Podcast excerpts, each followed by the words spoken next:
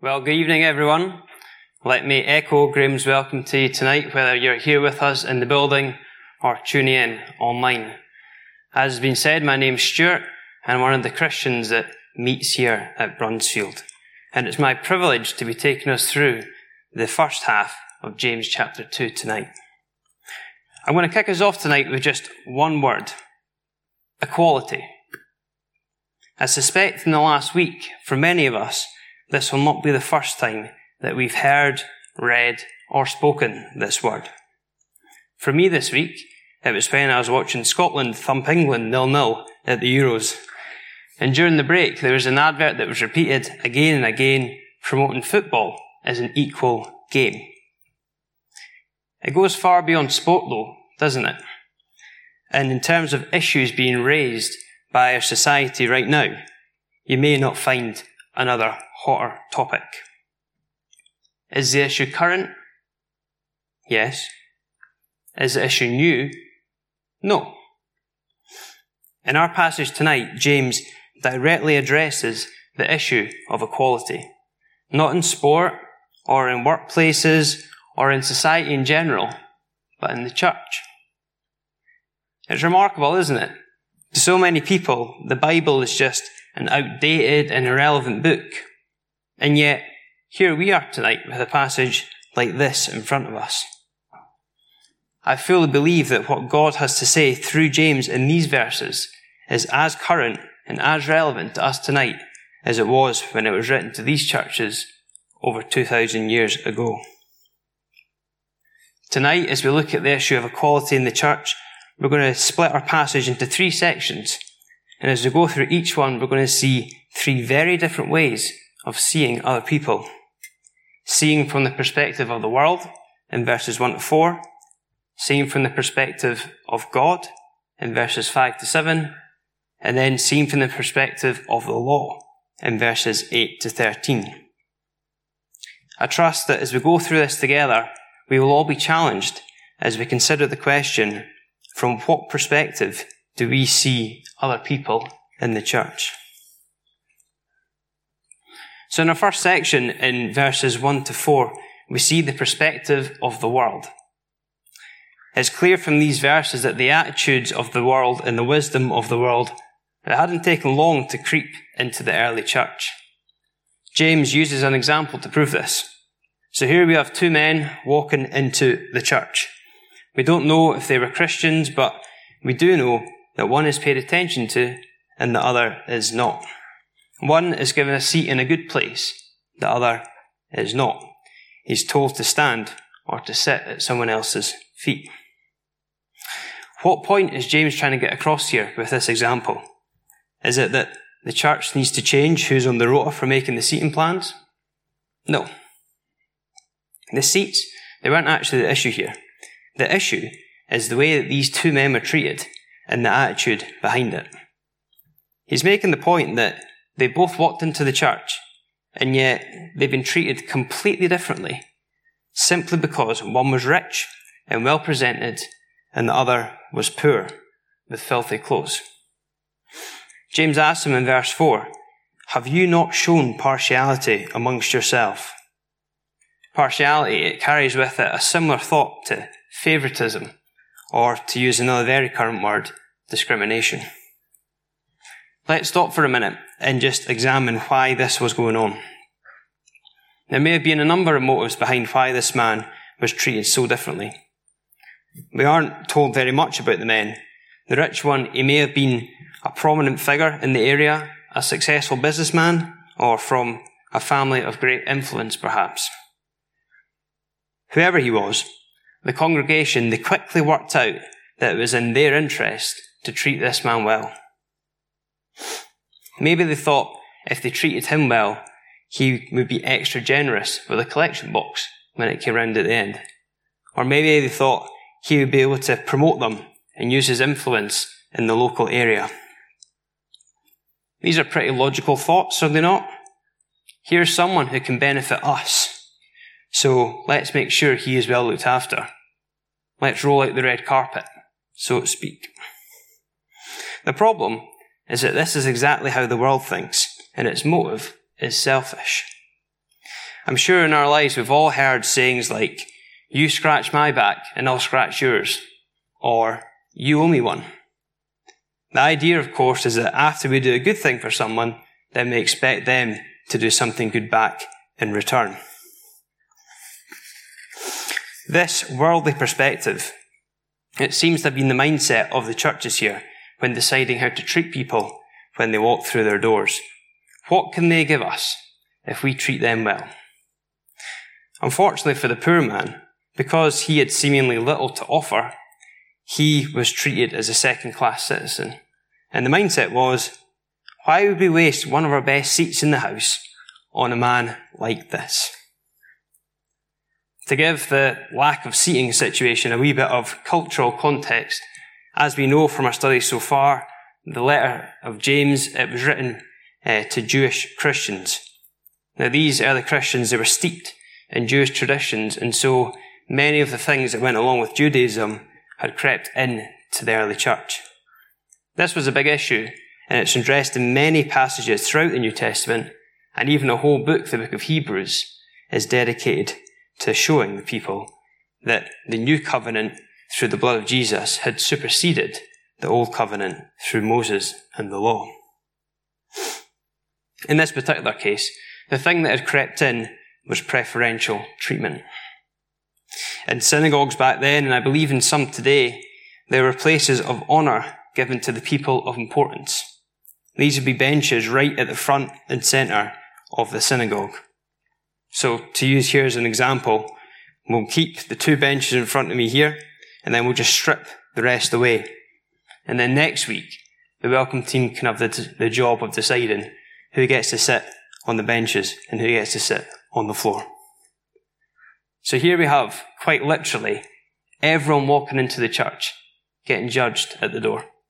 Were they worthy or were they not worthy? This is what is going on here. And James, he doesn't hold back with what he says in the second half of verse 4. He doesn't say, this isn't a kind way to treat people. He tells them in unmistakably clear language that they become judges with evil thoughts. Telling the churches that what they were doing was evil. Strong words indeed. But we have to see that God treats the subject of equality in the church very seriously. And so for us as the children of God, we ought to do the same. This world that can so easily influence us with the way that it thinks. You know, when you go into a large enough plane, when you, you either turn left if you have a first class ticket, or for most of us, we'll turn right and go into the economy class. When you go to a football or a rugby stadium, in the main stand right at the centre of the pitch, you'll see the corporate section. This will be where all the family of the players, the people high up at the club, the gold season ticket holders, etc. This will be where they sit. And then you look up far high into the stands, right up in the corners, at the seats where you can hardly see the players, you're so far away from the pitch. Or you maybe go to a concert or the theatre and you have the seats that are right at the front row, or you maybe even have the boxes, and you have the seats then at the back that are behind the pillars with the obstructed view. In so many situations in life, we experience people not being treated equally. The seemingly most important, or those that have paid the most, receive the better treatment than everyone else. This is the way that the world operates. What James is saying here is that when it comes to the church, we are not, there is not to be a first class section or a VIP area in sight. Everyone is to be treated the same way, as equals. Friends, we must always remember that when we come together as a people of God, we need to be so careful to leave the perspective of this world, the way that it thinks, the way that it treats people, outside the door where it belongs. Let's now move on to see what God has to say on the matter. In our next section, in verses 5 to 7, if we've just seen the selfish perspective of the world, let's see what the perspective of God is. If you read with me the verse, the words of verse 5, it says, Has God not chosen the poor of this world to be rich in faith and heirs of the kingdom which he promised those who love him. But you have dishonored the poor man. Throughout the Bible, God very often chooses the weak and the poor to do his work. We only have to look at the story of King David as an example. The prophet Samuel he asked David's dad, Jesse, to bring all his sons before him so he could anoint the one that God had chosen to be king. Out the seven sons came, no doubt all strong and able men, but one by one, God said to Samuel, Nope, it's not him. Nope, not him either. Samuel says to Jesse, Is this them all? And Jesse says, Well, no, there is one more, my youngest son David. Jesse had left them out in the field to look after the sheep, not thinking for a second that God would have chosen the young lad David to be king. And yet, that's exactly what God had done. A few chapters later, and we see this same young lad David defeating a mighty giant Goliath in front of both the armies of Israel and the Philistines, proclaiming the name of God. This is just one example, but time and time again, God does this. He chooses the seemingly most insignificant people, and he does great things through them for his glory. So no matter how, no matter who you are, listen to this tonight how insignificant you may feel, God is able and God is willing to work through you. Not only that, God loves you more than you can possibly imagine. There's no one too poor, there's no one too weak, there's no one too bad, there's no one too unimportant for the love of God. The Bible makes it very clear that the love of God goes out to all. A verse in 1 John says this This is love. Not that we loved God, but that He loved us. And He sent His Son as an atoning sacrifice for our sins. If you're a Christian, then I hope that is an encouragement to you. This world may beat you down and tell you that you're nobody, but in God's eyes, you're someone, and you're someone special to Him. If you're not a Christian, then I pray that you would come and experience the love of God for yourself. A love so great that it caused the Lord Jesus to go to the cross and take the punishment that we deserved so that you could have your sins forgiven and you could be made right with God. Going back to our passage, why is it that God is so angry with what's going on here in the churches? It's because these poor people who are being treated like second class citizens, they are loved dearly by him. And God demands that those that are loved dearly by him are treated as they ought to be.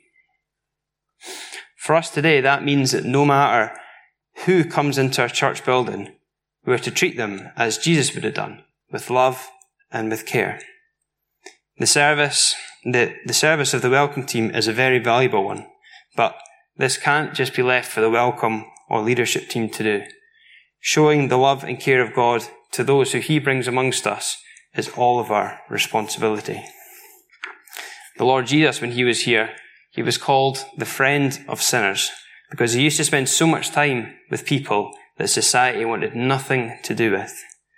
A tax collector who was the most despised profession, tax collector, was the most despised uh, profession in Jewish society. A tax collector was chosen to be a disciple of Jesus. He was called Matthew, and he wrote the first book of our New Testament. Jesus was here to save the lost, and that meant everyone, whether they were rich or whether they were poor, from the rulers to the beggars in the street. The Lord Jesus himself, he was born into a poor family. Mary and Joseph, they weren't people of any wealth or great influence. As well as being known as the carpenter's son, Jesus also grew up in a place called Nazareth. And Nazareth was a place that we're told it was despised and it was looked down upon by other people in the region. Jesus knew then, and he knows now, exactly what it's like to be treated poorly because of being from humble circumstances. It's no wonder then that it brings such sadness to God's heart to see discrimination against the poor going on in his church. The poor and the lowly undoubtedly they have a special place in the heart of God. But those that are rich and have power, they're loved by Him too. But the rich, they certainly don't get a good mention in verses 6 and 7. As we know, these Jewish Christians had been driven out of their country because of the ongoing persecution from those in power. James, he makes the point in these verses that they're pandering to the rich and the powerful at the expense of the poor, and yet at the same time, it was the rich and the powerful that were persecuting them. I also, it, it is true that there are comparatively few rich and powerful people who come to follow God. However, we are thankful that there are some who are saved. And just like the poor, God loves and God is able to work mightily through them. I also need to say at this point that what we are looking at tonight, treating people equally in the church, is not just applicable to rich and to poor. Churches, they have an amazing mix of people, so different in so many ways, and yet brought together by a shared love for Jesus.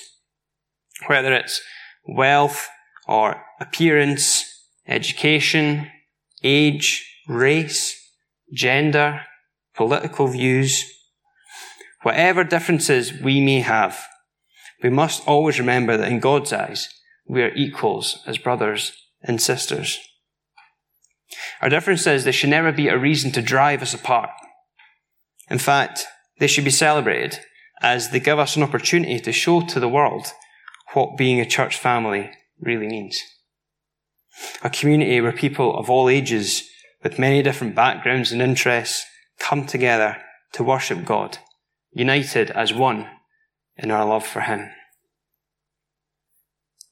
Jesus said, A new commandment I give you love one another.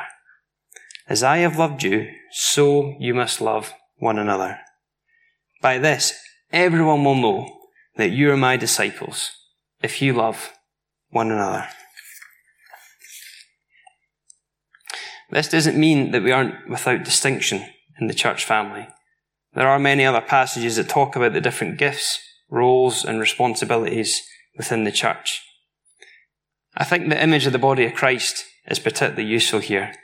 A hand has a different role to an eye, and yet both are equally important for the body to function.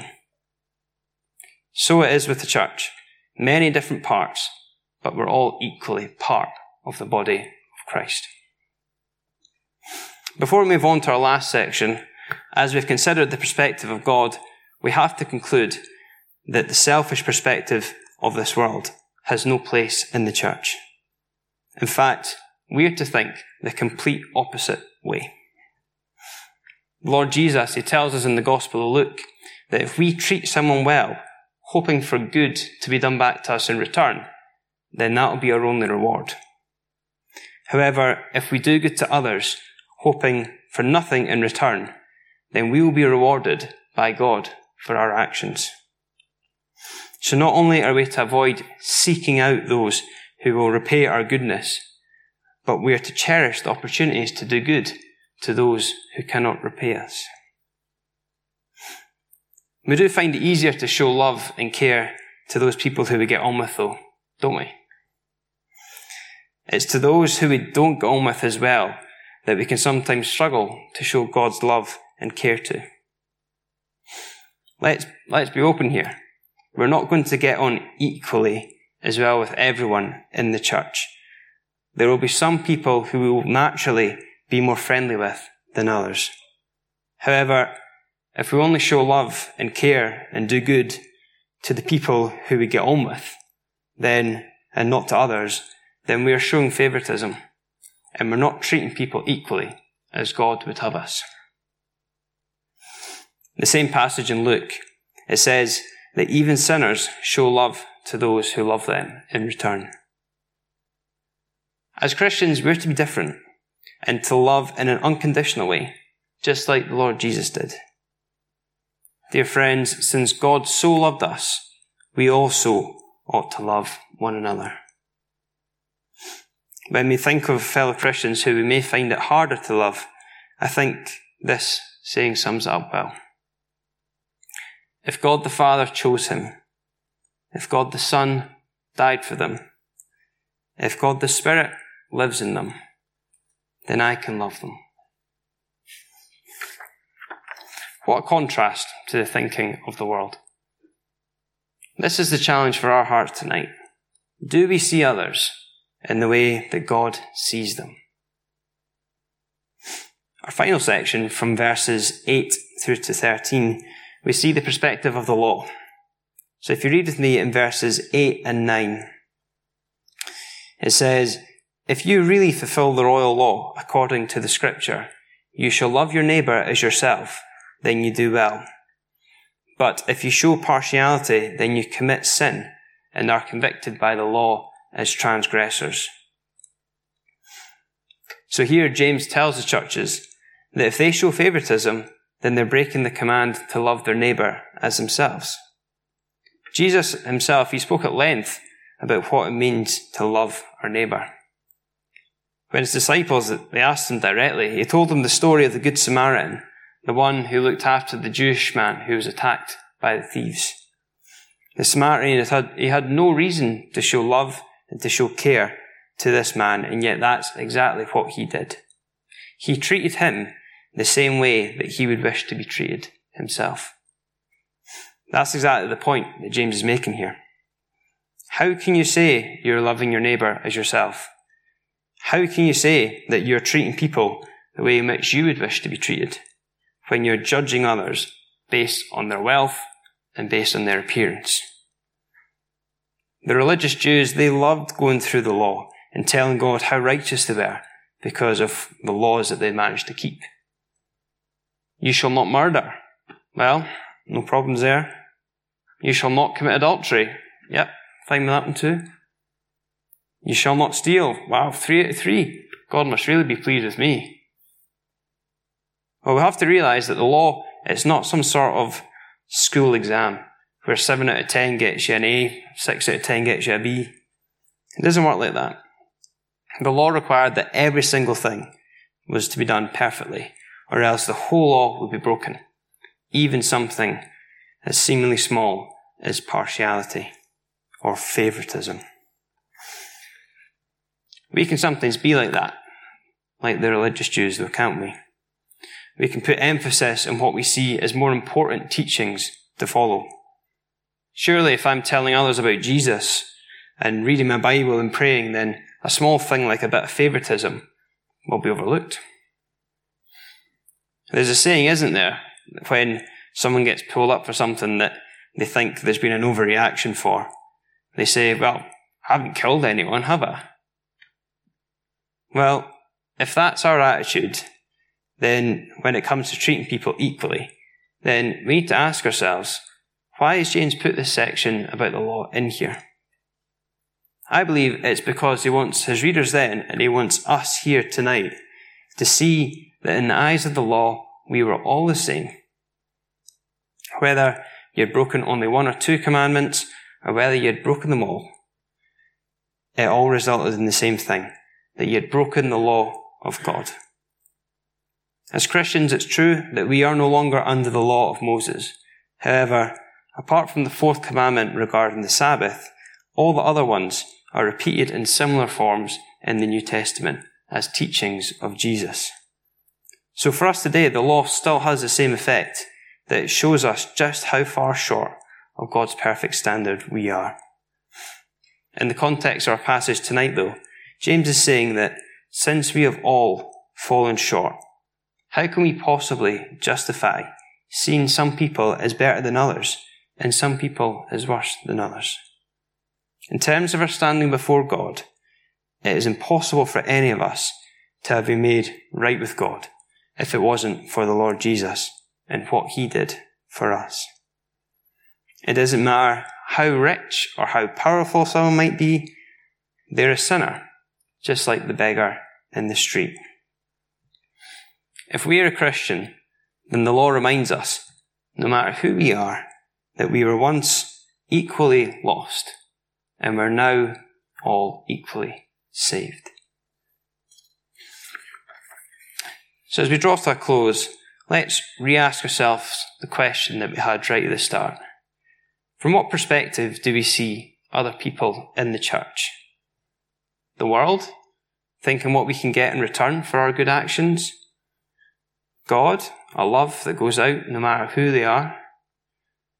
Or the law, that we are all sinners and fall short of God's standard? We've seen how seriously God takes the issue of equality in the church and that there's no justification for treating people differently because of any distinctions between us. On a personal note, it does, it makes me sad to, that so many people, including some of my friends and colleagues, feel that they would be judged the second they walk through a church door. Regrettably, in some cases they would be correct. However, in my wife Amy and I's experience, churches, including this one, have been some of the most welcoming places we've ever been in. I believe that if we strive to see others as God sees them, then our churches will be places where no matter who walks through the door, they will feel the love of God shown towards them. And that amongst the church family, there will be a wonderful unity as part of the body of Christ and as a gathering of people saved only by the grace of God. Let's pray. Our God and Father, we come before you tonight and we just want to thank you once again for the Lord Jesus. We recognize fully that there was nothing we could have done to ever merit favor with yourself. It was only because of the Lord Jesus and what he did that we can sit here uh, and be called the family of God. We thank you for that privilege uh, that it is that we can be brothers and sisters uh, and we can address you as Father. We thank you for what we've been looking at tonight. We thank you for what you've brought before us. Uh, and we do pray for ourselves that we would not be influenced by this world and that the way it thinks. Uh, we pray that our motives will not be selfish when we uh, look to others. We pray that uh, we would be filled uh, with your thinking, uh, and we pray that we'd have that desire to think uh, more and more like how you think, God and Father. And we just pray that we would see others uh, in the way that you would have us see them as those that are loved de- dearly by you. And so we just ask this for ourselves that you would leave this on our hearts, uh, that we would all, each and every one of us, examine uh, where we stand on this, and uh, that we might be challenged by uh, what has been said. Uh, and we just thank you uh, once again for your goodness to us and your Son and what He has done for us. We thank you once again for this time. In Jesus' name, Amen.